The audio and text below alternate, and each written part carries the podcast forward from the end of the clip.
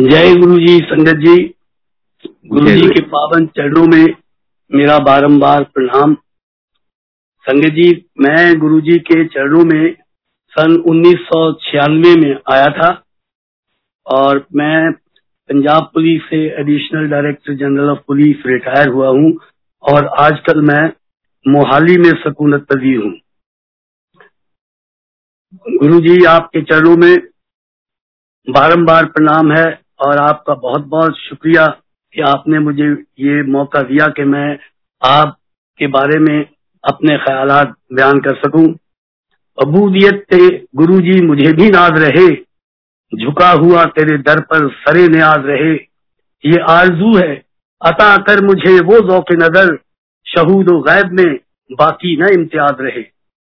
मुर्शिद कामिल की बारगाह रहमत तक रसाई और उनकी ज़ात पाक की कदम बोसी का शर्फ, वो एजाज, अहले खुशकिस्मत को ही नसीब होता है। संगत जी, इस हवाले से हम और आप खुशकिस्मत हैं कि गुरु जी जैसी खुदा रसीदा हस्ती कामिल ने हमें अपने साय आतिफत में जगह बख्शी। गुरु जी बजाते खुद बनफस नफीस, देव आदि देव, श्री महादेव शिवजी महाराज जी का अवतार थे। उनके दिल में जज्ब ईसार मोहब्बत का एक बहरे बेकरा मौजन था। अपने भक्तों के दुनियावी दुख दर्द, उनके दर्दमंद दिल पर फौरी असर पजीर होते थे और वो अपने भक्तों को फ़ौरन शिफा याब करते थे। आए आए दिन करिश्मात भी दिखाते।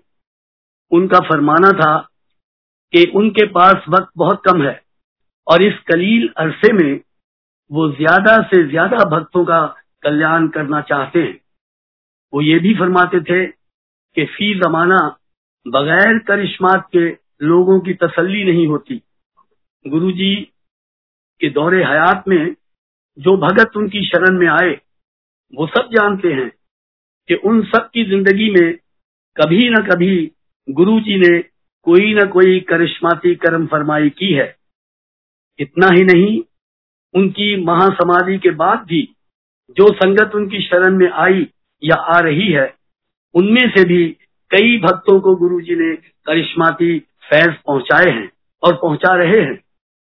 इससे साफ़ वाजह है कि गुरु जी गुरु जी को जिस्मानी तौर पर हमारे दरमियान नहीं, लेकिन रूहानी तौर पर वो अपने हर भगत के पास हाजिर नाजिर हैं। मुझे एक दिन का वाक्य जान पड़ता है कि जब मैंने अपने एक बुज़ुर्ग दोस्त रिटायर्ड नायब कानू को, सरदार सेवा सिंह को गुरुजी से मुतारिफ कराया था। सेवा सिंह एक साधक और ध्यान लगाने वाले सज्जन थे। जब गुरुजी कुछ देर के लिए अपने कमरे में तशरीफ़ ले गए तो सेवा सिंह जी भी बाहर लॉन में जाकर ध्यान लगाकर बैठ गए। जब उनका ध्यान लगा तो उन्होंने देखा कि संगत के एक एक ग्रुप के साथ एक एक गुरु जी बैठे हुए हैं। उन्होंने बाद में मुझे बताया कि आप बहुत ठीक स्थान पर पहुँचे हैं। आपके गुरु जी तो परमात्मा का रूप हैं। उस वक्त मुझे एक आंटी की बात याद आई। उन्होंने कहा था कि एक दिन कुछ आंटी गुरु जी के चरणों में बैठी थी और थोड़ी देर के लिए गुरु जी अपने कमरे में तशरीफ़ ले गए। दस पंद्रह मिनट के बाद जब गुरुजी वापस अपने आसन पर जलवा अफरोज हुए तो गुरु जी की जाहिरा गैर मौजूदगी में जिस जिस आंटी ने जो जो बातें की थी गुरु जी उन्हें दोहराने लगे। एक आंटी ने कहा कि गुरु जी ये बातें तो हमने उस वक्त की थी जब आप अपने कमरे में तशरीफ़ ले गए थे। आपको इन बातों का कैसे पता लगा? गुरु जी ने मुस्कुराकर कहा, मैं तुम्हारे पास ही तो बैठा था। गुरु जी का जो भी भगत सच्चे दिल से गुरु जी का ध्यान लगाएगा वो महसूस करेगा कि जैसे उसका दिल गमहाय रोज़गार की तारीख वातियों से निकलकर निशात रूह की मुनवर और रूह अफजा फरहत आमेज बुलंदियों की तरफ़ सरगर में परवाज है। और उसे ये एहसास भी होगा कि हम वक्त गुरु जी उसके आसपास अपनी इतर बेज हस्ती के साथ मौजूद हैं। इस एहसास की तर्जुमानी उर्दू का ये शेर क्या खूब करता है कि वो के खुशबू की तरह फैला था मेरे चार सू वो के खुशबू की तरह फैला था मेरे चार सू मैं उसे महसूस कर सकता था, छू सकता न था। हर इंसान की ज़िंदगी में एक ऐसा दौर आता है, जब उसके अंदर जज्बा खुद शनासी का तजस्स बेदार होता है और वो सोचने लगता है कि वो कौन है, उसका दुनिया में आने का मकसद क्या है। ये आवागमन का बार बार का सफ़र ना तमाम किस बात का मजहर है ईश्वर नाम की कोई कादिर मुतलक हस्ती है भी कि नहीं? और अगर है तो उसकी राह मुकद्दस पर गामजन होने की रहनुमाई किस मुर्शिद कामिल से दस्तियाब हो सकती है? इन तमाम एहसास की तर्जुमानी पाकिस्तान के एक शायर ने अपने कलाम में की है और इस इन एहसास को शायराना रब्बान अता फरमाई है। बकौल अमजद, बहुत सोचा, समझ में कुछ ना आया। बहुत सोचा, समझ में कुछ ना आया, मुझे किसने बनाया, क्यों बनाया? मुझे किसने बनाया, क्यों बनाया? अदम में किस मज़े से सो रहा था? मुझे किसने जगाया, क्यों जगाया? बहुत दूर एक कोने में पड़ा था, मुझे किसने बुलाया, क्यों बुलाया? फिर आखिर इस भरी महफिल से अमजद मुझे किसने उठाया, क्यों उठाया? कई साल पहले मेरा वजूद भी संगत जी कुछ ऐसे ही ख्याल के दौर से गुजर रहा था। और मैं तलाश रूहानियत में सरगर्दा कई आस्थानों पर जुब्बासाई कर चुका था। जहाँ कहीं भी किसी महापुरुष या महात्मा की इतला मिलती, जब इन्हें शौक लिए बराए सजदा रेजी को जा पहुँचता। लेकिन दिल जमी न होती। उन दिनों मेरा हाल भी बकौल शायर कुछ ऐसा ही था कि सजदों से खेलती रही मेरी जबीन शौक। सजदों से खेलती रही मेरी जबीन शौक। ये आस्था हुआ, तभी वो आस्था हुआ। फिर एक दिन मेरे दोस्त केसर साहब, जो आई एस अफसर थे, उनका फ़ोन आया। हम वहाँ चंडीगढ़ में जो ऑफिसर्स कॉलोनी थी, थर्टी नाइन में, वहाँ रहते थे। तो मेरे क्वार्टर के पास ही उनका क्वार्टर भी था। तो उनका फ़ोन आया कि उनके दौलत करे पर उनके गुरुजी तशरीफ़ ला रहे हैं। मैं भी शाम को नौ बजे उनके दरे दौलत पे पहुँचा और उन्होंने कहा कि यहाँ पर ही गुरु जी के आप हमारे गुरु जी के दर्शन करें और लंगर प्रसाद भी लें। लहजा मैं उन्हें, उनके दर दौलत पे पहुँचा। तो शाम को वहाँ जब हाजिर हुआ तो वहाँ पहली बार मैंने गुरु जी के दीदार दरक्षा से मैं मुस्तफीद हुआ। उनके रुख अनवर की ताबानियाँ इस बात की मजहर थी कि मैं एक मुर्शिद कामिल के रूबरू हूँ और बातिन से सदा आई कि तेरी तलाश मुर्शिद तमाम हुई। और दरून दिल जज्बा एतकाद और अकीदत मौजन हुआ। बहुत से भक्तों ने वहाँ अपने सत्संग में गुरु जी के ज़रिए करिश्माती शिफायाबियों का ज़िक्र किया, जिससे मेरे जज्बा अकीदत को मजीद तकवीत पहुँची। गुरु जी ने मुझे हुक्म दिया कि हफ़्ते में दो एक बार उनकी संगत में शरीक हुआ करूँ। उन्होंने यह भी फरमाया कि मैंने दिल्ली में भी तुम्हारा पता करवाया था। उन्होंने एक हरियाणा के आईपीएस अफसर का नाम लिया कि मैंने उसे कहा था कि यहाँ दिल्ली में जोशी है तो उसका पता करो, मगर उसको पता नहीं लगा। तो बाद में मुझे पता चला कि केसर साहब को भी गुरुजी ने कहा था कि जोशी को बुलाओ। तो मैं वहाँ हाजिर हो गया। तो गुरु जी ने कहा कि हफ़्ते में दो एक बार संगत में आ जाया करो। बस क्या था, फिर इसके बाद में पहले गुरु जी पंचकूले में जनरल आहूजा साहब की कोठी पर कयाम पदीर थे वहाँ मैं दो दो चार बार गया गुरु जी के दर्शन किए। उसके बाद, एक दिन गया तो पता लगा कि गुरु जी यहाँ से जा चुके हैं।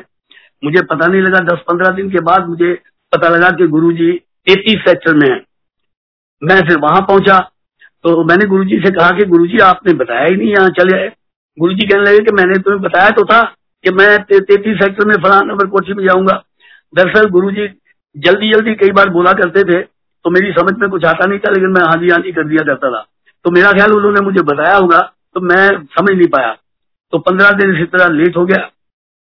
तो मैं ये अब ये मेरा मामूल सा हो गया कि हर रोज आठ बजे तैतीस सेक्टर की कोठी में मैं गुरु जी के चरणों में हाजिर होने लगा। तो उस वक्त तो दिल की कैफियत ऐसी होती थी कि इंतज़ार दिन भर करते थे, दफ्तर में बैठे कब पाँच बजे घर घर पहुँचे दफ्तर से और कब आठ बजे और गुरु जी के दर्शन के लिए रवाना हो जाए। जैसे ही आठ बजते थे, सारे काम छोड़ के गुरु जी के दर्शनों को निकल पड़ते थे। और उस वक्त वो कैफियत कल कुछ ऐसी होती थी कि इस ज़ोर की कशिश थी तेरी जलवागाह में। इस ज़ोर की कशिश थी तेरी जलवागाह में। दीवाने को ना रोक सका कोई राह में। तो सीधे गुरु जी के चरणों में जा पहुँचते थे। उन दिनों मेरे एक दोस्त थे, जब मैं मैं पहले वहाँ छियानवे में मैं वापस गया पंजाब में, उसके पहले मैं पाँच साल दिल्ली में स्टील अथॉरिटी ऑफ़ इंडिया में एग्जीक्यूटिव डायरेक्टर विजिलेंस के तौर पर डेपुटेशन पे था गवर्नमेंट ऑफ़ इंडिया में। तो उन दिनों एक कॉन्फ्रेंस हुई थी शिमले में, सारे एग्जीक्यूटिव जो ये जो अंडरटेकिंग्स हैं पब्लिक अंडरटेकिंग्स इनके जितने जो एग्जीक्यूटिव डायरेक्टर विजिलेंस थे, इनकी कॉन्फ्रेंस शिमले में हुई। तो वहाँ एक यूनिट ट्रस्ट ऑफ़ इंडिया के एग्जीक्यूटिव डायरेक्टर विजिलेंस थे मिस्टर के जी वासल तो एक हफ़्ते का कयाम था शिमले में, वहाँ उनसे मेरी बहुत अच्छी दोस्ती हो गई। उनको भी शेर व शायरी का शौक था, मुझे भी शौक था। तो दोनों एक दूसरे के बहुत ही नज़दीक आ गए। तो वासल साहब जब मैं चंडीगढ़ आ गया तो एक दिन वासल साहब मेरे पास वहाँ पहुँच गया चंडीगढ़ में। कहने लगे कि अभी मेरे साथ कल एक दिन की छुट्टी लो और मेरे साथ शिमला चलो। मैंने कहा, क्या बात है? वो दरअसल कोई महीना एक पहले, बीस पच्चीस दिन पहले कोई आग लगी थी किसी बिल्डिंग में शिमला में, और वो बिल्डिंग सारी तहस नहस हो गई थी। उस बिल्डिंग में यूनिट ट्रस्ट ऑफ़ इंडिया वालों का दफ्तर था शिमले का। तो वो कहने लगे, भाई, वो वहाँ के जो अफसर हैं, शिमला के यूटीआई के, उन्होंने तीन चार जगह सेलेक्ट कर रखी हैं रेंट पर लेने के लिए। तो मुझे हेडक्वार्टर बॉम्बे ने भेजा है बॉम्बे से कि जाके तुम उनकी जगह देख के कोई एक ऑफ़िस के लिए सुटेबल जगह सेलेक्ट करके पास करके आओ। तो मैंने कल जाना है, अकेला बोर हो जाऊँगा। तो तुम भी साथ चलो, जरा तुम्हारी कंपनी हो जाएगी, कुछ तुम सुनाओगे, कुछ मैं सुनाऊँगा तो रास्ता कट जाएगा। मैंने कहा मैंने कहा, ठीक है, चलता हूँ। लेकिन इसमें मेरी आंटी पास बैठी थी। मुझे जब मैं मेरा स्टील अथॉरिटी ऑफ़ इंडिया के क्याम के दौरान मुझे हार्ट अटैक हो गया था। तो हार्ट अटैक हार्ट अटैक हुआ। तो ये ईस्ट ऑफ़ कैलाश है heart institute national heart institute east of Kailash तो वहाँ मेरी बाईपास सर्जरी हो गई। उसके बाद डॉक्टर साहबान ने कहा कि आप बहुत ज़्यादा गर्मी और बहुत ज़्यादा ठंड से बच के रहिएगा। अब मेरी आंटी कहने लगी भी डॉक्टरों ने ऐसे कह रखा है और अखबारों में तो ट्रिब्यून ने हमने पढ़ा है कि एक हफ़्ते से सूरज नज़र नहीं आया शिमले में, बहुत ठंड पड़ रही है। तो आप कैसे जा सकते हो? आप नहीं जा सकते। तो मैंने कहा भी देखो, शाम को गुरुजी के पास जाना है तो गुरुजी से मैं अर्ज़ कर दूँगा। अगर गुरुजी कहते हैं कि जाओ तो फिर तो तुम नहीं रोक सकती। तो उसने कहा, ठीक है। तो मैंने वास्तव को कहा, यार, तुम भी मेरे साथ ही चलो। उसको भी जरा महात्माओं से और महापुरुषों से मिलने का शौक था तो कहता, चलो, मैं भी तुम्हारे साथ चलता हूँ।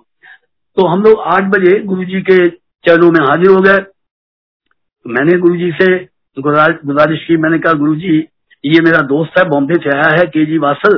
तो ये कह रहा है कि कल मेरे साथ तुम शिमले चलो, वहाँ पर तो एक हफ़्ते से कहते हैं, सूरज लोगों ने नहीं देखा, बहुत ठंड पड़ रही है, और ये आंटी मुझे जाने नहीं देती। तो गुरु जी कहने लगे, ले, कोई गल नहीं उत्थे तो बहुत चंगा मौसम होएगा, एंड धुप निकली होगी, जाओ जाओ, कल्याण हो गया, कल्याण। हम लोग वहाँ चले गए शिमला में तो वहाँ जब गए तो बहुत खूबसूरत धूप निकली हुई, सूरज चमके और बहुत ही खुशगवार मौसम। वो अफसर कहने लगे, साहब, आप तो हमारे लिए चंडीगढ़ से सूरज और धूप लेके आए हैं। आपका आगमन तो हमारे लिए बहुत ही शुभ है। तो खैर, बहुत खुशगवार मौसम था हमने सारा दिन।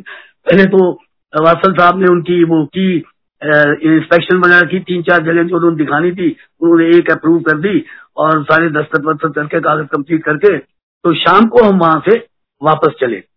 जब शाम को वापस चले तो वहाँ जब हम, वो क्या कहते सोलन सोलन जब हम पहुँचे तो वहाँ पर हमारी एनी कार के अंदर गुरुजी की खुशबू से एनी कार भर गई।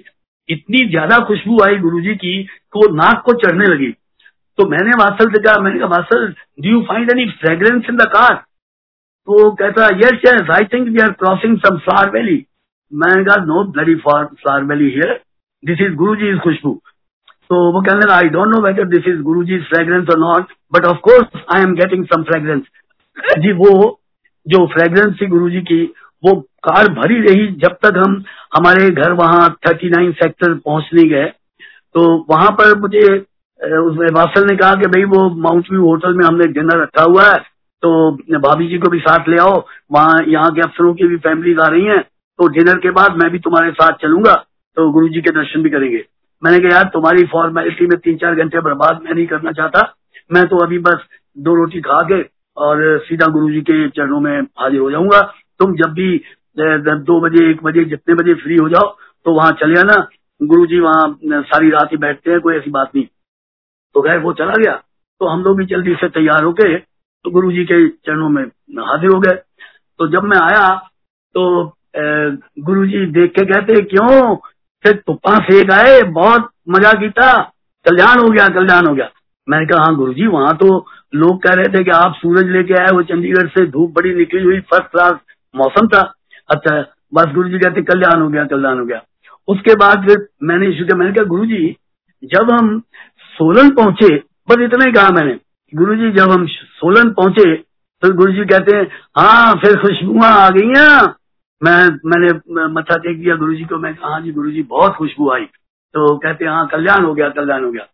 उसके बाद चलो बैठे रहे बातचीत होती रही तो वासल आ गया। वासल आया तो गुरु जी ने उससे अपनी जोड़ों की तरफ़ इशारा करके गुरुगाबी की तरफ़ कहा कि इसे सूंघो। वो समझा नहीं।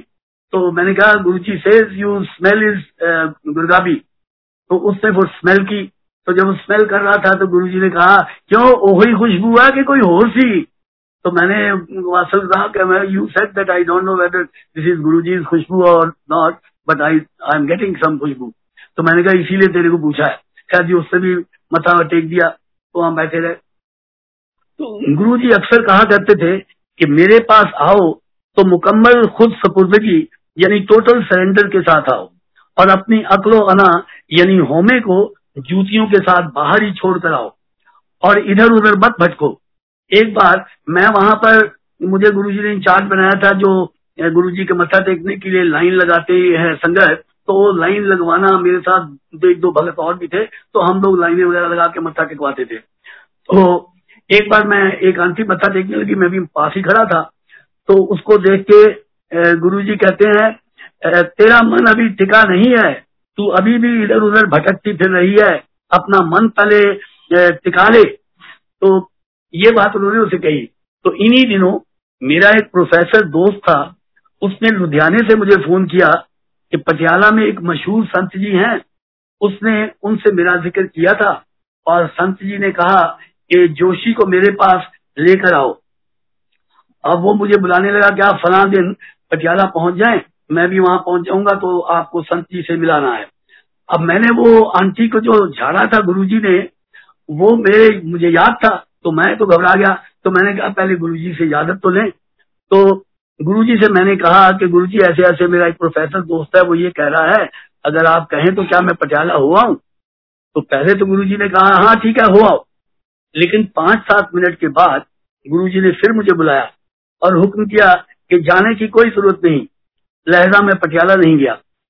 कुछ दिनों के बाद चंद उर्दू के अशार मेरी नज़र से गुजरे, जिनसे एक ही दर पे सजदा रेजी की अहमियत से मुझे रूशनासी हुई। तो वो ये थे कि वो मोतबर ही नहीं सजदा बंदगी के लिए। वो मोतबर ही नहीं सजदा बंदगी के लिए, कभी किसी के लिए हो, कभी किसी के लिए।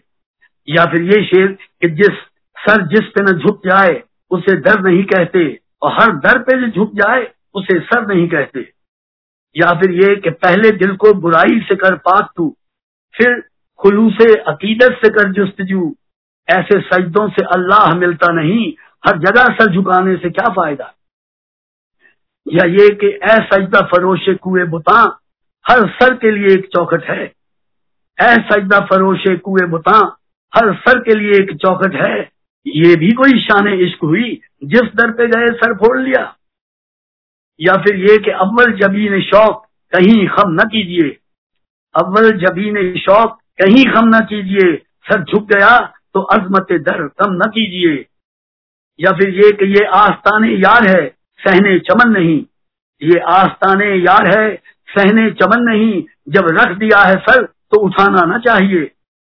इन अशार से एक बात तो हवैदा होती है कि इबादत में सजदों का उस्तवार होना, यानी एक ही मुर्शिद के पाए मुबारक से लौ लगाए रखना बड़ी अहमियत का हामिल है। आबिद के इस जौहर को, यानी भक्त की इस खूबी को मिर्ज़ा गालिब ने भी तस्लीम किया है। मिर्ज़ा गालिब फरमाते हैं, वफादारी बशर्ते उस्तवारी असल ईमा है। वफादारी बशर्ते उस्तवारी असल ईमा है। मरे बुतखाने में तो काबे में गाड़ो बिरहमन को। यानी जब बिरहमन अपनी सारी उम्र बुतखाने में यानी मंदिर में काट दे और वहीं मर, मर रहे तो वो इस बात का मुस्तहक है इस बात का हकदार है कि उसको काबा में काबा जैसी मुतबरक ज़मीन में भी दफन किया जाए तो जायज़ है। इसलिए कि उसने वफादारी का पूरा पूरा हक अदा कर दिया और यही ईमान की असल भी है। वफादारी और पायदारी हर हाल में यहाँ तक के कुफर में भी काबिल कद्र है। सजदे में उस्तवारी की उमदा मिसाल हमें तुलसीदास जी की हयात पाक से भी दस्तियाब होती है। कहते हैं कि जब प्रभु ने तुलसीदास जी को दर्शन दिए तो वो उनके माबूद, यानी उनके आराध्य के भेष में नहीं थे। तुलसीदास जी ने अपने प्रभु को पहचान तो लिया, मगर उनकी गैरत अबूदियत ने सजदों की उस्तवारी के जज्बे ने उन्हें ये कहने पर मजबूर कर दिया कि तुलसी मस्तक तब झुके जब धनुष मान लियो हाथ। यही वजह है कि गुरुजी अक्सर कहा करते थे, मेरे पास आए हो तो आप इधर उधर मत भटको। दूसरे अल्फाज में उनका मतलब था कि अपने सजदों में उस्तवारी पैदा करो। ये ख्याल या भरोसा कि हमारे गुरुजी हमा वक्त हमारे साथ हाजिर नाजिर हैं जिसम जहाँ को तकवीत पहुंचाता है। और मन को डोलने नहीं देता, अपनी मुश्किलात के हल को गुरु जी पर छोड़ दे। और मन ही मन गुरु जी से कह दे, मैं तो आपका भगत हूँ। अब जो करना है, आपने ही करना है। और उनकी बख्शिश और रहमत पर पूरा भरोसा रखें। और फिर देखें कि कैसे आपकी मुश्किलात खुद ब खुद सुलझती नज़र आने लगेंगी। फिर उसकी शान करीमी के हौसले देखे। फिर उसकी शान करीमी के हौसले देखे कोई जो प्यार से कह दे कि तेरा दास हूँ मैं, फिर उसकी शान करीमी के हौसले देखे, कोई जो प्यार से कह दे कि तेरा दास हूँ मैं हल्का गर्दिश दौरा से निकल जाएगा, जो तेरे दर पे गिरेगा, वो संभल जाएगा। गुरु जी की रबूदियत पे भरोसा रखने वाला कितनी भी मुसीबतें हो आए, कभी नहीं घबराता। और गुरु जी पर उसका एतकाद व एतमाद, एक लतीफ मुस्कुराहट की शक्ल में उसके लबो रुखसार पे रक्स फरमा नज़र आता है। गोया उसके जहन में ये शेर दस्तक दे रहा हो। जाती नहीं है दिल से तेरी याद की खुशबू। जाती नहीं है दिल से तेरी याद की खुशबू। मैं दौरे खिजा में भी महकता ही रहा हूँ। मैं दौरे खिजा में भी महकता ही रहा हूँ। अगर आप व अंदाज मुकम्मल खुद सपुर्दगी व बसद व पूरे शौक गुरु जी के चरणों में ध्यान लगाते हैं तो समझ लीजिए कि आपने गुरु जी को पा लिया। और मोहफत की उस बुलंदी को छू लिया, जिसके तस्वुर में कभी गालिब ने कहा था, वाह कर दिए हैं शौक ने बंदे नकाब हुस्न। वाह कर दिए हैं शौक ने बंदे नकाब हुस्न। गैरत दिगाह अब कोई हायल नहीं रहा। गुरुजी अपने भक्तों का इस कदर ख्याल रखते थे कि अगर कोई भक्त उनके दर्शन करने के लिए अपने घर से निकलता था तो गुरुजी को उस वक्त पता चल जाता था। और तमाम रास्ता वो अपने भगत की हिफाजत करते थे उसकी सिक्योरिटी उनका जिम्मा होती थी। एक बार गुरुजी अपने कमरे में तशरीफ़ ले गए और थोड़ी देर के बाद एक भगत ने आकर कहा कि गुरुजी आपको बुला रहे हैं। तो मैं गया तो गुरुजी के पास बैठा तो गुरुजी कहने लगे कि बैठ जाओ बस ये एम एस बुल्लर आने वाला ही है, वो भी आ रहा है। तो एम एस बुल्लर मेरा जूनियर कोलीग था, बाद में जीजीपी बना पंजाब का। वो उस वक्त पीएपी जालंधर का इंचार्ज था इन रैंक ऑफ़ आई जी आई जी था एडिशनल जी था। तो कहने लगे कि वो पुराना भगत था, बहुत ही गुरु जी का बहुत पुराना भगत है। तो गुरु जी कहने लगे कि एम एस बुल्लर भी आ रहा है तो अभी बस पहुँचने वाला है। तो मैं बैठ गया। कोई चार पाँच मिनट के बाद ही बुल्लर भी आ गया। तो मौका देख के मैंने बुल्लर को साइड में पूछा, मैंने कहा, तुमने गुरु जी को बताया था कि तुम आज आ रहे हो? कहता, ना ना, मैंने तो कोई बताया नहीं, मैंने तो बैठा चाय पी रहा था दोपहर को तो दिल में ऐसे ही ख्याल आया कि मैंने कहा गुरु जी के चलो दर्शन करते हैं। तो मैं उसके इस तरफ़ चल दिया। तो इसका मतलब गुरु जी को पहले मालूम था कि वो आ रहा है। अच्छा उस वक्त फिर गुरु जी ने हमें थोड़ा सा मज़ाक वगैरह करते रहे कहने लगे, वो देखो, जो खिड़की के नीचे की लकड़ी है, वो वहाँ पर मैंने खुशबू भेज दी है, वहाँ फ्रेग्रेंस जाके स्मेल करो। तो हम लोग वहाँ स्मेल किए तो बहुत खुशबू आ रही थी। फिर थोड़ी देर के बाद गुरु जी कहने लगे, वो स्मेल मैंने वो दरवाजे के नॉक पे ट्रांसफ़र कर दिए। उसको स्मेल करो। हम वहाँ जाके स्मेल किया तो बहुत फ्रेग्रेंस आ रही थी गुरु जी की। खैर, ऐसी बातें होती रही। फिर मैंने गुरु जी से कहा, मैंने कहा गुरु जी मैं नाइन्टी थ्री में दिसंबर में मुझे हार्ट अटैक हुआ था वहाँ दिल्ली में।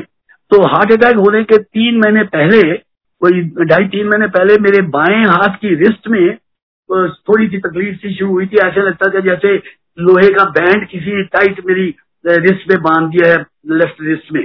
तो वो काफ़ी देर ऐसा रहता था, कभी फिर ठीक हो जाता था, फिर आ जाना। तो ये तीन महीने पहले ये कार्रवाई शुरू हो गई थी। तो उसके बाद मुझे हार्ट अटैक हो गया।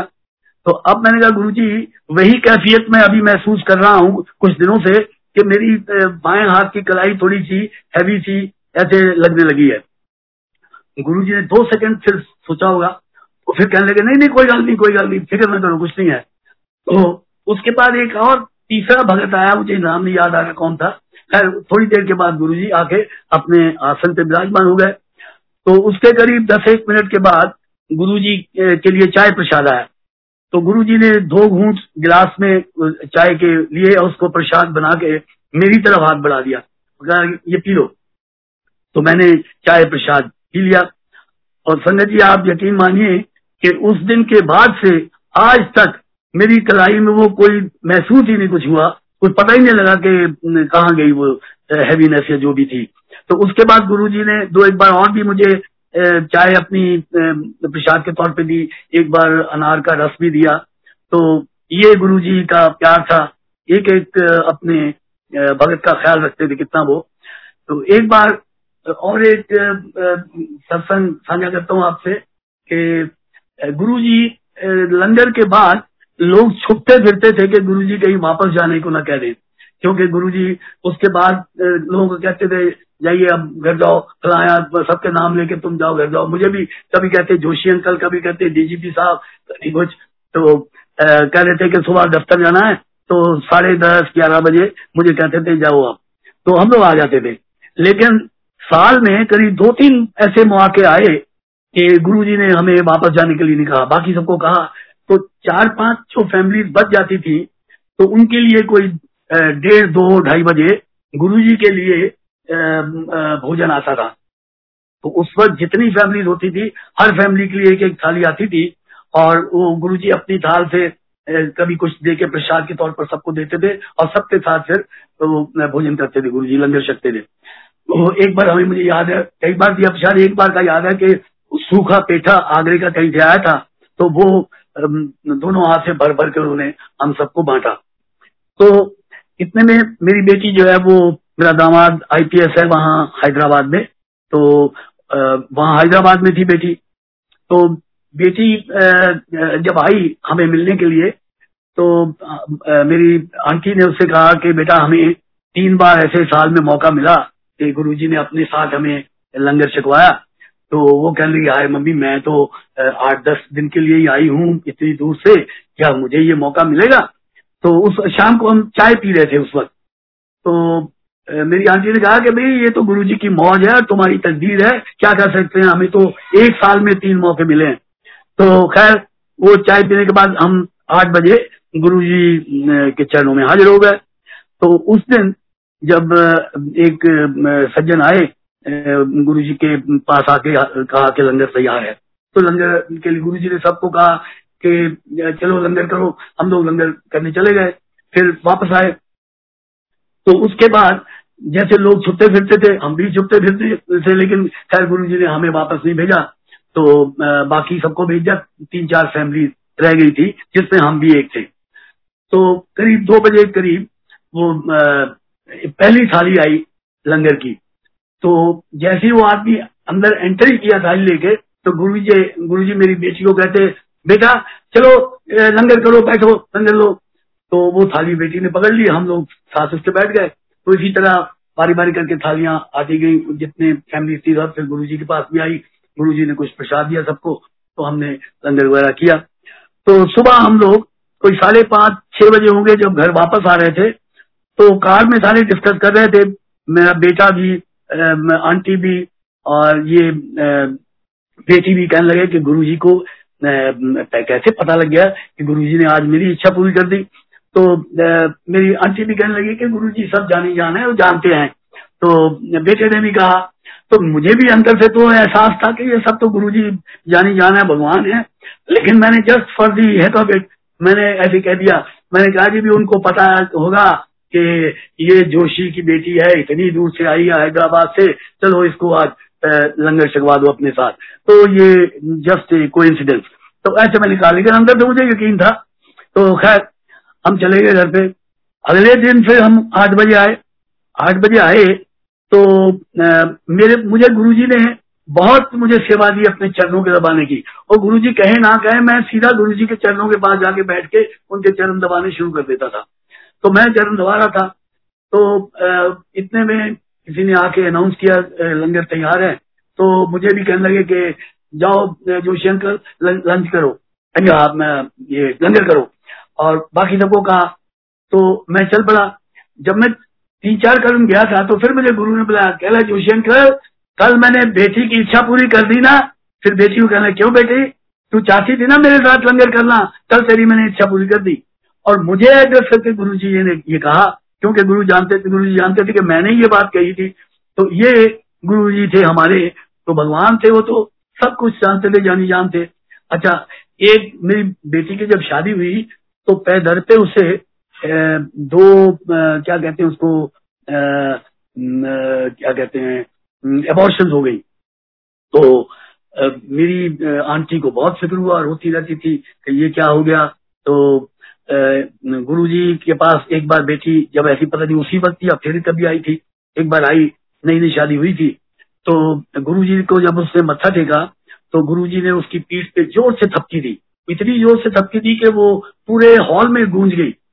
तो धपकी देने के बाद कहने लगे, जा, तेरा बहुत बड़ा कल्याण कर देता, पाँच साल बाद पता लगूगा।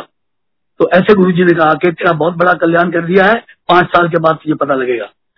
तो पाँच साल कोई वैसे प्रेगनेंसी वगैरह नहीं हुई। तो पाँच साल के कुछ महीने पहले ही गुरु जी मेरी वाइफ जब वहाँ बैठी होती थी संगत में तो एक दो बार उन्होंने कहा कि नानी दी गोदी च दोता बहुत सजेगा एक, दो, चार बार ऐसे कहा। तो हम समझ गए कि दोता आ रहा है। तो खैर जी, बेटा हो गया। तो जब वो बेटे को लेकर आई हमारी बेटी तो गुरुजी के मत्था टेकने लाना ही था बेटे को। तो मेरी आंटी ने कहा, बेटी को कि देख, गुरुजी अक्सर कहा करते हैं। वो चाहती थी, उसको बहुत शौक था कि मुझे एक बेटी चाहिए। बेटा हो गया, अब मुझे बेटी चाहिए। तो मेरी आंटी ने उसको समझाया कि देख, गुरुजी अक्सर कई बार कह देते जा एक और बेटा ले जा। तो उस वक्त तू गुरुजी को ये मत कहने लग जाना कि नहीं नहीं गुरुजी, मुझे तो बेटी चाहिए। गुरुजी जो कहेंगे, वही स्वीकार करना पड़ेगा तुझे, कुछ मत बोलना आगे से। तो हमने उसको पूरा मतलब समझा के भेजा था तो जब आए तो वही बात हुई। जब उसने बेटे का मत्था टेकवाया, खुद मत्था टेका तो गुरु जी कहते, जा एक और बेटा देता तेनू तो तो डेढ़ साल के बाद एक और बेटा हुआ। तो बड़ा बेटा जो है, वो तो इन दिनों पैक में जो पंजाब इंजीनियरिंग कॉलेज चंडीगढ़ का है वहाँ पर सिविल इंजीनियरिंग कर रहा है। और छोटा बेटा जो ट्वेल्व में ट्वेल्व के इम्तिहान की तैयारी कर रहा है। तो ये गुरु जी का कर्म था बहुत से कृपा गुरु जी ने हमारी फैमिली पे की।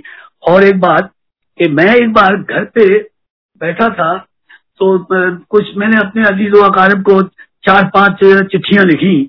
तो मैंने आगे नहीं, पीछे नहीं, कभी ये ख्याल नहीं आया था। उस दिन ख्याल आया कि इसको ये यहाँ के पोस्ट ऑफ़िस में, मोहाली के पोस्ट ऑफ़िस में नहीं, पोस्ट करता हूँ। चलता हूँ वहाँ सेवनटीन सेक्टर के मेन पोस्ट ऑफ़िस में पोस्ट करूँगा तो चिट्ठियाँ जल्दी भी निकल जाएँगी और मेरी भी थोड़ी सी आउटिंग हो जाएगी क्योंकि मैं शाह नादेरी चंडीगढ़ जाता था। तो मैंने कहा, चलो, मेरी भी आउटिंग हो जाएगी। तो मैं चिट्ठी डालने के लिए पाँच छह चिट्ठियाँ जो मैंने लिखी थी, वो लेकर मैं चंडीगढ़ चला गया seventeen sector main post office में। जब वहाँ मैंने कार खड़ी की तो मैं देखता क्यों कि वो सामने वो जो नायब कानून को रिटायर थे, सरदार सेवा सिंह वो मेरी कार के सामने आके खड़े हो गए। तो आ, कोई तीन चार बजे का टाइम था दोपहर का। तो मैं उतरा मैंने कहा आप यहाँ कैसे? कहता लो जोशी साहब मैं तो आज जो माँगता वही मिल जाता। मैं यहाँ आया था उसका बेटा जो था वो फॉरेस्ट में फॉरेस्ट रेंजर था। तो जो डायरेक्टर था पंजाब फॉरेस्ट का वो मेरा दोस्त ही था। वो क्या नाम भूल गया मैं? वो नाम दिमाग में आते आते भूल गया मिनहास मिनहास मेरा दोस्त था। तो उसकी कोई ट्रांसफ़र का चक्कर था चार छह महीने पहले। तो मैंने उसको टेलीफोन कर दिया था तो इसका काम हो गया था। तो सेवा सिंह किसी और काम से उसी को मिलने आया था, दफ्तर ही उसके आया था। तो कहता, मैंने सोचा कि जो रिश्ता मिल गया तो कितना अच्छा हो। मैंने कहा, यार, ये तुम्हारी ही रूहानियत की कुवत है, जिसने मुझे इस तरफ़ खींचा है। वरना आगे नहीं, पीछे नहीं, मैं तो कभी चिट्ठी डालने आया ही नहीं। आज अचानक मेरे दिल में ये ख्याल आ गया और ये ख्याल तेरी रूहानी कुत ने मेरे दिल में पैदा किया था। तो खैर, वो मेरे कार में आकर बैठ गया और मुझे गुरुजी की बातें सुनाने लगा। कहता, जोश साहब, आपको याद होगा, जब आपने मुझे गुरुजी से मुतारफ कराया था तो गुरुजी ने मुझे हसब नसब पूछने के बाद ये पूछा बोला था कि तुम गुरु ग्रंथ साहब के फलाने पेज नंबर पे जो बाणी लिखी है, उसको पंद्रह दिन के लिए उसका पाठ करो, फिर देखना क्या नज़ारा मिलता है तुम्हें। कहता गुरु जी ने ये कहा था, मैं मुझे भी याद किया हाँ गुरु जी ने ये बात तो कही थी इससे। तो कहने लगा कि जोशी, मैं तो ये पंडोरी महानता वाले जो हिंदू संत जी हैं, मैं उनका भगत हूँ, उनसे नाम दिया हुआ है, मैंने कभी गुरु ग्रंथ साहब नहीं पढ़ा। तो मुझे तो कुछ पता नहीं था, लेकिन गुरु जी ने जब मुझे कहा कि इतने पेज नंबर पर जो बाणी है, उसका पाठ करो तो मैंने अपने गाँव का जो, हमारे गाँव का पाठी था गुरुद्वारे का, वो मेरा दोस्त है। तो मैंने उससे कहा कि यार ये पेज नंबर फला फला गुरु ग्रंथ साहब का है तो इसकी मुझे नकल करके कागज़ पे ये दे दे। तो कहता कि मैंने उसने मुझे नकल करके दे दी। तो कहता है रोज रात को मैं करीब दो बजे उठ जाया करता हूँ और नहा धो के अपना पाठ पे बैठ जाता हूँ। तो कहता मैं, अब पाठ पे जब बैठता था, वो मैं पाठ करना शुरू कर दिया। वो जो उस पेज पे जो बाणी लिखी थी उसकी मैं, उसका पाठ करना शुरू कर दिया। ऐसा बारहवें दिन मेरा शरीर भी थोड़ा सा ठीक नहीं लग रहा था मुझे तो मैं नहाया भी नहीं, वैसे ही मैं पाठ पे बैठ गया। कहता, थोड़ी देर जब पाठ पे बैठा हूँ तो मैं क्या देखता हूँ कि गुरु नानक देव जी आकर मेरे प्रकट हो गए। तो कहता, उनके दर्शन करने के बाद, थोड़ी देर के बाद गुरु अंगद देव जी, यानी एक एक करके वो कहता जी दसों गुरु मेरे सामने दर्शन देने के लिए आ गए। और उसने बताया कि गुरु गोविंद सिंह जी जो आम फ़ोटो हैं, उससे शक्ल नहीं मिलती है। उनका कद थोड़ा सा कद थोड़ा सा कम है। तो शॉर्ट हाइटेड है और वैसे बहुत चेहरे पे नूर है। तो सभी दसों गुरुओं के दर्शन हो गए। कहते जब गुरु जी एक एक करके जब लोप हो गए तो उसके बाद कहते कि मुझे ऐसा महसूस हुआ कि हनुमान जी मेरे सामने आकर खड़े हो गए। कहता जी देखो, गुरु जी की कृपा से वो हनुमान चालीसा जो मैं कई साल पढ़ता रहा था और फिर कई सालों से मैंने छोड़ दिया था, क्योंकि मुझे कोई उसका लाभ होता नज़र नहीं आ रहा था तो मैं हनुमान चालीसा पढ़ना छोड़ दिया था। लेकिन गुरु जी की कृपा से मेरा वो हनुमान चालीसा पढ़ा हुआ फिर से फल दे गया और हनुमान जी के मुझे दर्शन हो गए। और कहता उसके बाद हनुमान जी इतने बड़े कि मुझे मेरी छत ऐसा लगा गायब हो गई और आसमान नज़र आ रहा था और हनुमान जी का सर जो है, आसमान से लगा हुआ था। कहता, थोड़ी देर उन्होंने मुझे दर्शन दिए और उसके बाद वो भी गायब हो गए। फिर कहता है, और एक चमत्कार ये हुआ कि मुझे ये महसूस हुआ कि मैं ही शिव शंकर हूँ, मैं ही महादेव हूँ और मेरा कद बढ़ता चला गया, बढ़ता चला गया और आसमान के साथ मेरा कद लग गया। मुझे इस तरह का आभास हुआ और कहता है कि कुछ मिनटों तक ये कैफियत कैफियत मेरे पर तारी रही उसके बाद मैं बिल्कुल नॉर्मल हो गया, वही कमरा, वही मैं। और ये बात उससे कही कि, जोशी जी, आप एक गुरु जी आपके भगवान हैं, आप इनका पलड़ा मत छोड़िएगा।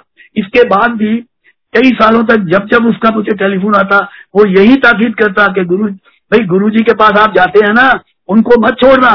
वो हमेशा यही ताकीद करता रहता तो ये अच्छा गुरु जी ने गुरुओं के दर्शन एक और आदमी को भी कराए वो साहब संगरूर के रहने वाले थे, मुझे नाम अब उनका याद नहीं रहा, पता नहीं शेखो साहब थे, क्या थे।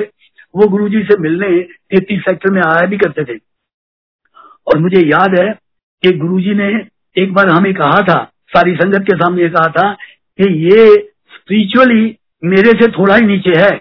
वो भी इसलिए है कि ये गृहस्थी है और मैं गृहस्थी नहीं हूँ। ये गुरु जी के अपने अल्फाज थे। और वो भी बहुत पहुँची हुई हस्ती थी। एक बार उसने बताया, उन दिनों वो अतवादियों का टेररिस्ट का माहौल पंजाब में बहुत चल रहा था। तो इसलिए वो कहता है कि मैंने, मेरा, मेरी जो कोठी है संगरूर में, मैं उसके शाम को ही सूरज ढलने के पास साथ साथ ही अपने बाहर का मेन गेट उस पर ताला लगा देता था। मेरा तीन मंजिला मकान है। हर मंजिल के दरवाजे पे मैं ताला लगा देता था और खुद मैं तीसरी मंजिल पे रहता हूँ, वहाँ पर मैं अपना पाठ उठ अकेला, वहाँ किया करता था। तो वो कहता कि एक दिन वहाँ पर अचानक जब मैं पाठ करने बैठा, थोड़ी देरी पाठ किया था तो मैं देखता हूँ कि गुरु जी प्रकट हो गए। और कहता कि हर जगह ताले लगे हुए हैं और पता नहीं किस तरह गुरु जी मेरे कमरे में आ गए। और कहने, मेरा नाम लेके कहने लगे फलाना तो तुम्हें आज गुरु साहिबान के दर्शन करवा दें? तो कहता, मैं, मैंने कहा हाँ जी गुरु जी। कहता, देखते ही देखते, पहले दूसरे सारे दसों गुरु साहिबान मेरे सामने दर्शन देने आ गए। और शायद उसने ये भी कहा कि मेरी थोड़ी बहुत उनसे बातें भी हुई। और उसके बाद एक एक करके सारे गुरु साहबान लोप हो गए और हमारे गुरु जी भी वहाँ से गायब हो गए। तो वो, एक बार वो हमारी उससे जान पहचान हो गई थी, वो आता जाता था गुरु जी के यहाँ। तो एक बार गुरु जी जहाँ ठहरे हुए थे, वो अपना तैतीस सेक्टर में। तो उस कोठी के साथ वाला प्लॉट जो खाली पड़ा हुआ था तो वहाँ कोई, मेरे ख्याल या तो जन्माष्टमी थी क्या कोई फ़ंक्शन था, या लोहड़ी वगैरह थी, कोई फ़ंक्शन था तो हम लोग वहाँ पंडाल वगैरह लगा के फ़ंक्शन चल रहा था। तो वो जो संगरूर वाले महापुरुष हैं वो सरदार संधु थे कौन थे तो वो हमारे साथ खड़े हुए थे। तो उनसे बातें हो रही बहुत सी, उन्होंने स्पिरिचुअलिटी की बातें की। तो हमने कहा कि आपको गुरु जी के इस दर्शन हुए थे गुरुओं के तो मेरे हाँ तो हमें पहले भी बताया जा चुका था। तो बातों बातों में उन्होंने कहा कि आज भी आकाश से फरिश्ते जो हैं, वो यहाँ की दुनिया की खोज खबर लेने के लिए ज़मीन पर उतरते हैं। तो उन्होंने कहा कि वो, मुझे तो नज़र आ जाते हैं, हम लोगों को नज़र आते हैं, लेकिन आप लोगों को नज़र नहीं आते। आज भी वो आते हैं और यहाँ की खोज खबर लेके जाते हैं। तो फिर उसने ये कहा कि आप समझ रहे हैं कि गुरुजी वो बैठे हुए हैं, वो गुरुजी हैं। कहता, मैंने तो गुरुजी को आकाश मार्ग से कुछ देर पहले ही किसी अपने भगत का कल्याण करने के लिए जाते हुए देखा है। आकाश मार्ग से चले गए। ये जो गुरु जी बैठे, ये भी इनका एक अपना रूप है। लेकिन गुरु जी को तो मैंने कुछ देर पहले ही आकाश मार्ग से जाते देखा है। तो ये तो बातें उसने हमें इस तरह बताई। इसके बाद बहुत सी ऐसी बातें हैं जो गुरु जी की कृपा जैसे हुई। जब मैं दिल्ली यहाँ दिल्ली से चंडीगढ़ आ गया तो कभी कभी मीटिंग होम मिनिस्ट्री में अटेंड करने के लिए मुझे दिल्ली जाना पड़ता था। तो उन दिनों बड़े मंदिर की कंस्ट्रक्शन हो रही थी। तो जो भी वहाँ चंडीगढ़ से जाता था दिल्ली तो गुरु जी उसको कहते अच्छा चंडीगढ़ जा रहे हो? ठीक है, वो बड़े मंदिर जाके आना, देख के आना, कैसे बन रहा है? तो उधर से होके आना। सबको कह देना। तो मैं चार पाँच बार मेरी उस दौरान मीटिंग्स आई। तो जब भी मैंने गुरु जी को कहना कि गुरु जी मैं चंडीगढ़ जा रहा हूँ, अगर आपका, मैं दिल्ली जा रहा हूँ, अगर आपका हुक्म हो तो मैं वो देखा हूँ बड़े मंदिर को देखा हूँ तो गुरु जी कहा, नहीं नहीं नहीं इकट्ठे चलेंगे इकट्ठे चलेंगे, हम एक साथ चलेंगे, एक साथ चलेंगे। तो गुरु जी ने कभी मुझे वहाँ जाने नहीं दिया। इस दौरान में गुरु जी खुद ही एम्पायर स्टेट दिल्ली में शिफ्ट कर गए। तो मैं एम्पायर स्टेट में जाता था गुरु जी से मिलने तीन चार दिन के लिए बुकिंग करा लेते थे पंजाब भवन की तो चले जाते थे। तो एक बार जब मैं गया तो मेरे चौथा दिन तीस हाँ चौथा दिन था, पांचवे दिन मैंने वापस आ जाना था तो चौथे दिन रात को गुरु जी ने मुझसे कहा कि, जोशी, कब जा रहे हो आप? मैं कहा, सर, मैं गुरु जी मैं तो कल जा रहा हूँ, लंच के बाद चला जाऊँगा। तो ना इससे पहले वो गुरु जी ने कहा, मैंने कहा गुरु जी मैंने कल चल जाना गुरु जी कहने लगे, नहीं नहीं नहीं, कल मत जाओ, अभी दो तीन दिन मेरे पास रुको और रुको यहाँ पर दिल्ली में। फला जगह जाना है, कोई फ़ंक्शन है क्या है तो वो अटेंड करके फिर चले जाना। मैंने कहा, नहीं नहीं गुरु जी फिर आ जाएँगे तो अभी तो जाने दी तो गुरु जी ने पाँच छह बार मुझे कहा कि नहीं नहीं, अभी रहो। मैंने कहा गुरु जी मैंने पंजाब भवन चार दिन के लिए बुक कराई है, आज चौथा दिन है, कल मुझे कमरा खाली करना पड़ेगा जाना। तो गुरु जी एम्पायर स्टेट में थे। कहने लगे यहाँ बहुत जगह है, तुम मेरे पास ठहरो। क्यों जा रहे हो? जगह की कोई कमी नहीं। यहाँ पर ठहरो। फिर भी मैंने कहा, नहीं नहीं गुरु जी मैं चार पाँच दिन के बाद फिर आ जाता हूँ। तो फिर गुरु जी कहते चलो, ठीक है। तो हम लोग आ गए। जब आ गए तो जिस दिन वो गुरु जी का वो फ़ंक्शन था तो उससे एक दिन पहले हम लोग घर में सलाह करने लगे। तो मैंने भी कहा, चलते हैं। मेरा बेटा था तो उसने भी कहा, चलते हैं। लेकिन वाइफ ये मेरी, आंटी जो थी, वो कहने लगी कि, देखो, गुरुजी तो प्यार से हर संगत को कह देते हैं कि, आ जाओ आ जाओ। तो गुरु जी ने तो प्यार से कह दिया, लेकिन हमने देखना है, अभी परसों चौथ तो हम हो के आए हैं, अब अगले महीने जाएँगे अब रहने दो। क्या जी उन्होंने, वो आंटी के कहने पर फिर हमने प्रोग्राम रद्द कर दिया, नहीं आए। उसके बाद जब अगले महीने गए तो गुरु जी से बात हुई, मैं चरण दबा रहा था गुरु जी के तो गुरु जी कहने लगे तुम आए नहीं? तो मैंने कहा गुरु जी बस आ नहीं सके। तो कहने लगे, अगर तुम आ जाते तो पता नहीं मैंने तुम्हें क्या दे देना था। तो मैंने भी मज़ाक में गुरु जी के सामने दोनों हाथ फैलाकर कहा गुरु जी अब दे दीजिए। तो गुरु जी कहने लगे, नहीं नहीं, ये महापुरुषों की मौज होती है। जब मौज आती है, तभी कुछ देते हैं। अब रहने दो, फिर कभी देखेंगे। तो ये कहा गुरु जी ने। और थोड़ी देर बाद तो मुस्कुरा के कहने लगे कि, बाप बेटा तो तैयार थे, लेकिन आंटी ने पानी मार देती।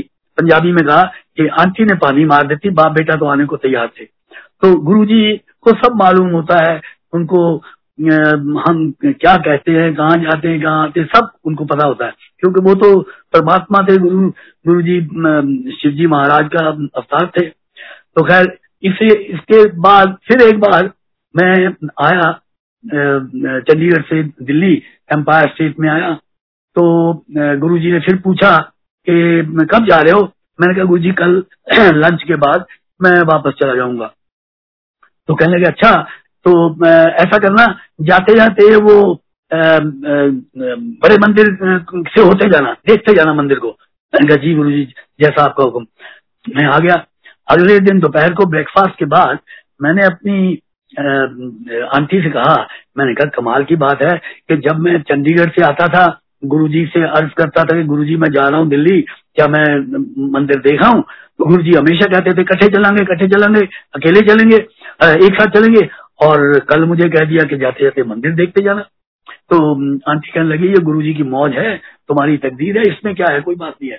तो खैर, इतना कहने के कोई बीस पच्चीस मिनट के बाद मेरे कमरे की घंटी बजी, टेलीफोन की। मैंने टेलीफोन उठाया तो उधर से आवाज़ आई। मैं गुरु जी बोल रहा। मैं तो हैरान परेशान। मुझे कभी ख्वाबो ख्याल में ये सोचा नहीं था कि गुरुजी मुझे टेलीफोन करेंगे। मुझे कुछ समझ में आया। मैंने जल्दी से इतने क्या, गुरुजी पैरी पहने हैं, गुरुजी पैरी पहने तो गुरु जी कहने हाँ कब जा रहे हो? मैं कहा गुरु जी अभी दो बजे खाना खा के, लंच करके, फिर सीधे जाऊँगा। तो कहने लगे मंदिर होके जाना। मैं कहा हाँ जी, बस यहाँ से लंच करके सीधा मंदिर मंदिर से सीधा फिर चंडीगढ़ चला जाऊँगा। कहना हाँ ठीक है। तो हमने वहाँ लंच किया। लंच करने के बाद हम वहाँ से सीधे गए। तो गुरुजी के वहाँ जब मंदिर में पहुँचे तो गुरुजी की कार वहाँ खड़ी थी। हमने कहा, गुरुजी की कार है इसमें तो गुरुजी आए हुए जब वहाँ गए तो हमें गुरुजी के नज़र नहीं आए। कोई आठ, दस भगत से वो घास पे बैठे हुए थे। तो मैंने उनसे पूछा, मैंने कहा गुरु जी कहाँ है?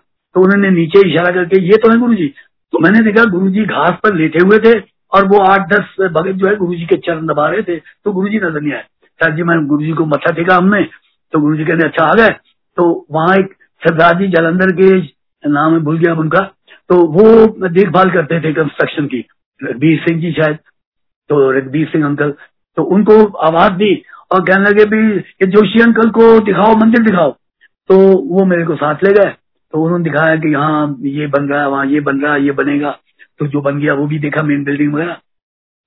जब मैं आया देख के करीब आधे घंटे, पच्चीस मिनट के बाद तो गुरु जी कहते देख लिया, कैसा लगा? मैंने कहा गुरु जी बहुत सुंदर बन रहा है, बहुत सुंदर है।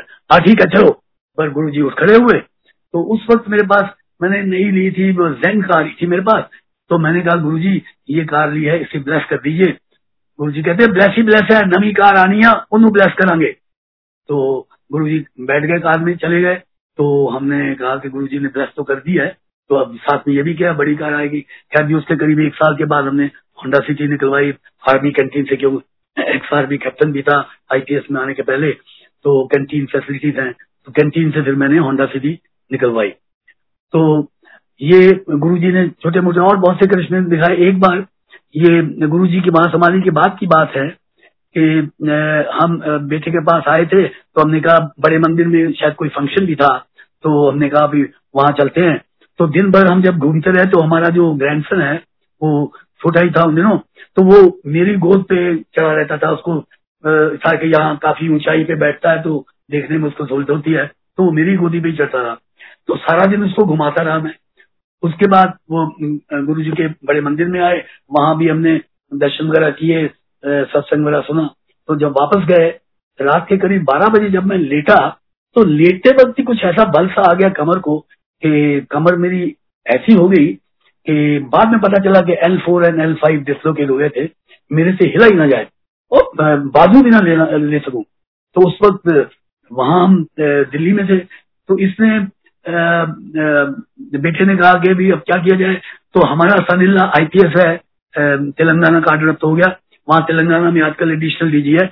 उन दिनों वो यूरोप के टूर पे गया हुआ था।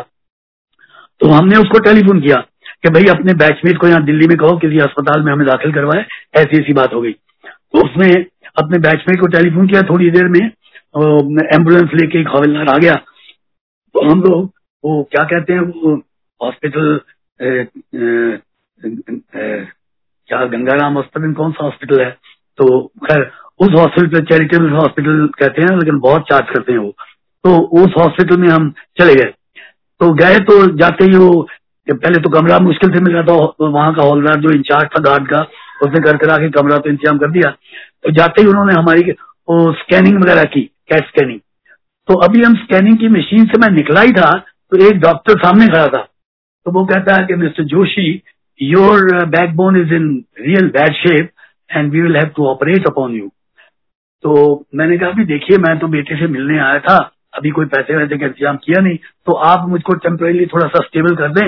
Let me go back and arrange for the money then I come back खैर जी मैं अपने कमरे में आया इतने में एक और डॉक्टर को लेके आ गया। तो तब वो जिस तरह से उनसे बातें की तो मुझे लगा कि मुर्गा फंसा रहे हैं। तो खैर तकलीफ़ तो मुझे बहुत थी।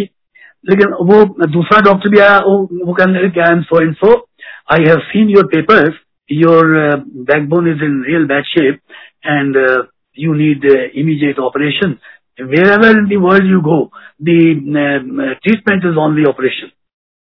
तो उनको भी मैंने यही बात की तो ये कह के वो चले वो कहने लगे okay you think over it वो चले गए तो जब मैं रात को सोया तो अभी शायद शाम को मैंने सोचा कि मैं पिछले करीब बीस सालों से ये चंडीगढ़ का जो प्राइवेट होम्योपैथिक कॉलेज है उसका इन्होंने मुझे ऑनरी प्रेसिडेंट कमेटी का बना रखा था तो मेरी वहाँ के प्रिंसिपल से जान पहचान थी।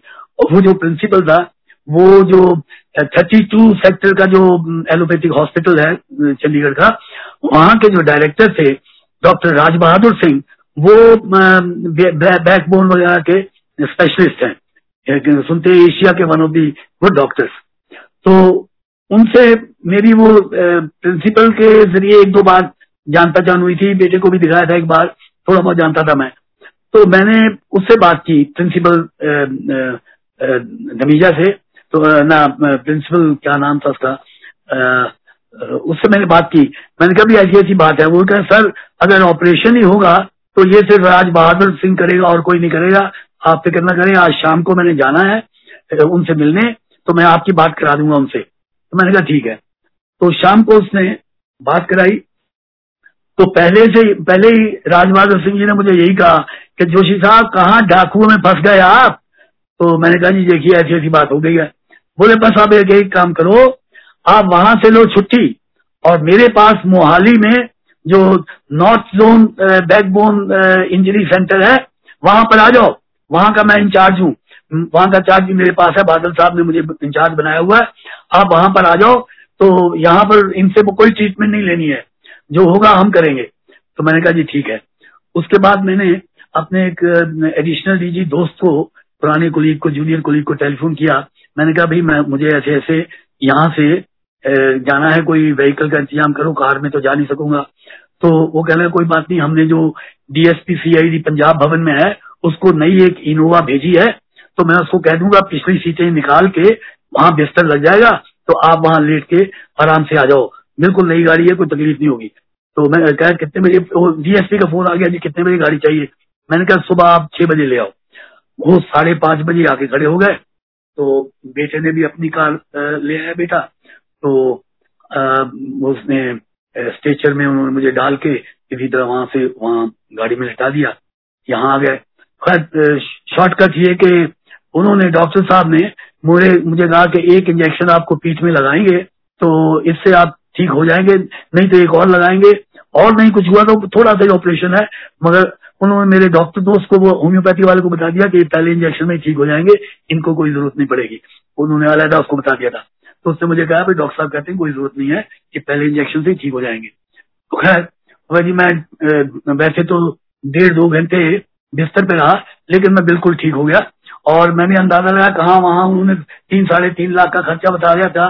यहाँ मैं करीब दो हज़ार से नीचे अठारह सौ कुछ में ही मैं पूरा ठीक ठाक हो गया और कोई तकलीफ़ नहीं हुई। हाँ एक बात जो जो मैं बतानी चाहता था कि जब ये बात की मैंने रात को सो गया तो सोते वक्त मुझे गुरु जी सपने में आए।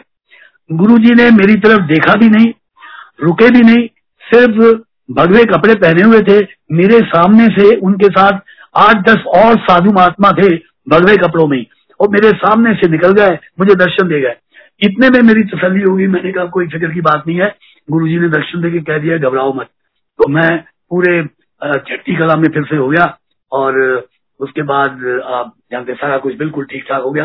ये गुरु जी की बहुत कृपा है। गुरु जी की, हमें कई बार गुरु जी ने हमारा कल्याण किया। कई बार हमें पता लग जाता है, कई बार पता नहीं भी लगता है। लेकिन 24 घंटे वो अपने हर भगत पे अपनी कृपा करते हैं। नज़र रखते हैं, नजरे इनायत उनकी सब पे है। गुरु जी बहुत बहुत बहुत आपका धन्यवाद। बहुत बहुत शुक्राना गुरु जी सारी संगत पे इसी तरह रहमत बरसाए रखें। संगत जी, जय गुरु जी